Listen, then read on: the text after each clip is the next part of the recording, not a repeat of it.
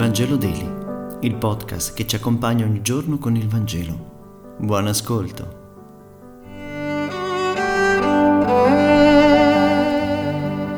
Venerdì 17 dicembre, lettura del Vangelo secondo Matteo, capitolo 1, versetti 1-17. Genealogia di Gesù Cristo, figlio di Davide, figlio di Abramo.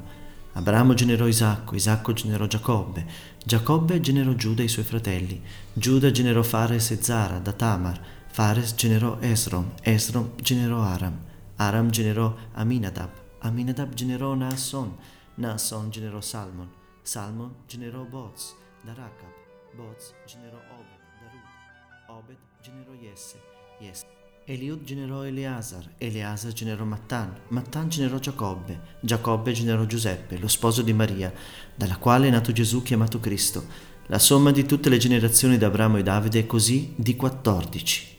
Da Davide fino alla deportazione in Babilonia è ancora di 14. Dalla deportazione in Babilonia a Cristo è infine di 14.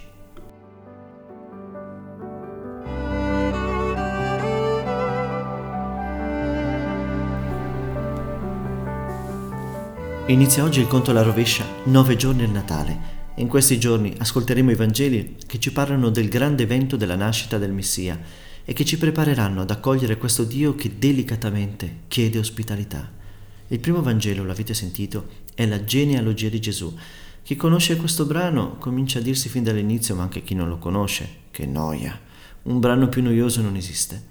Cogliere questa noia e risvegliare il nostro interesse sono due passi essenziali per non cassare questo inizio del Vangelo di, Ma- di Matteo.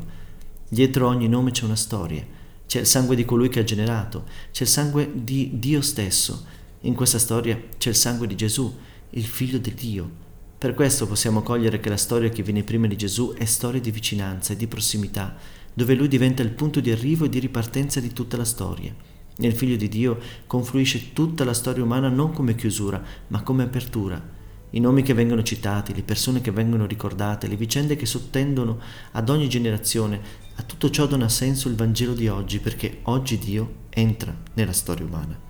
Non c'è storia che non sia il corpo del Figlio di Dio. Questo è un primo significato di questa lettura. La liturgia ci invita a fare memoria, ad andare indietro nel passato, a individuare le tracce del progetto che Dio ha sull'umanità la genealogia con cui Matteo inizia il Vangelo, più teologica che storica, ha un solo obiettivo, fare memoria della fedeltà di Dio per il suo popolo. E ci ricorda che Dio non fa preferenze, non sceglie i bravi ragazzi, si allea con le persone concrete, si rende presente nelle loro storie più o meno edificanti. Il Vangelo ci sollecita a legare la storia a Dio e Dio alla storia. La venuta del Figlio suo Gesù Cristo serve a ripeterci questa indispensabile garanzia che la storia, anche quella dei nostri giorni, è nelle mani di Dio. Grazie per aver meditato insieme questa settimana. Vangelo Daily si trova su tutte le piattaforme podcast in streaming e si mantiene grazie al vostro contributo.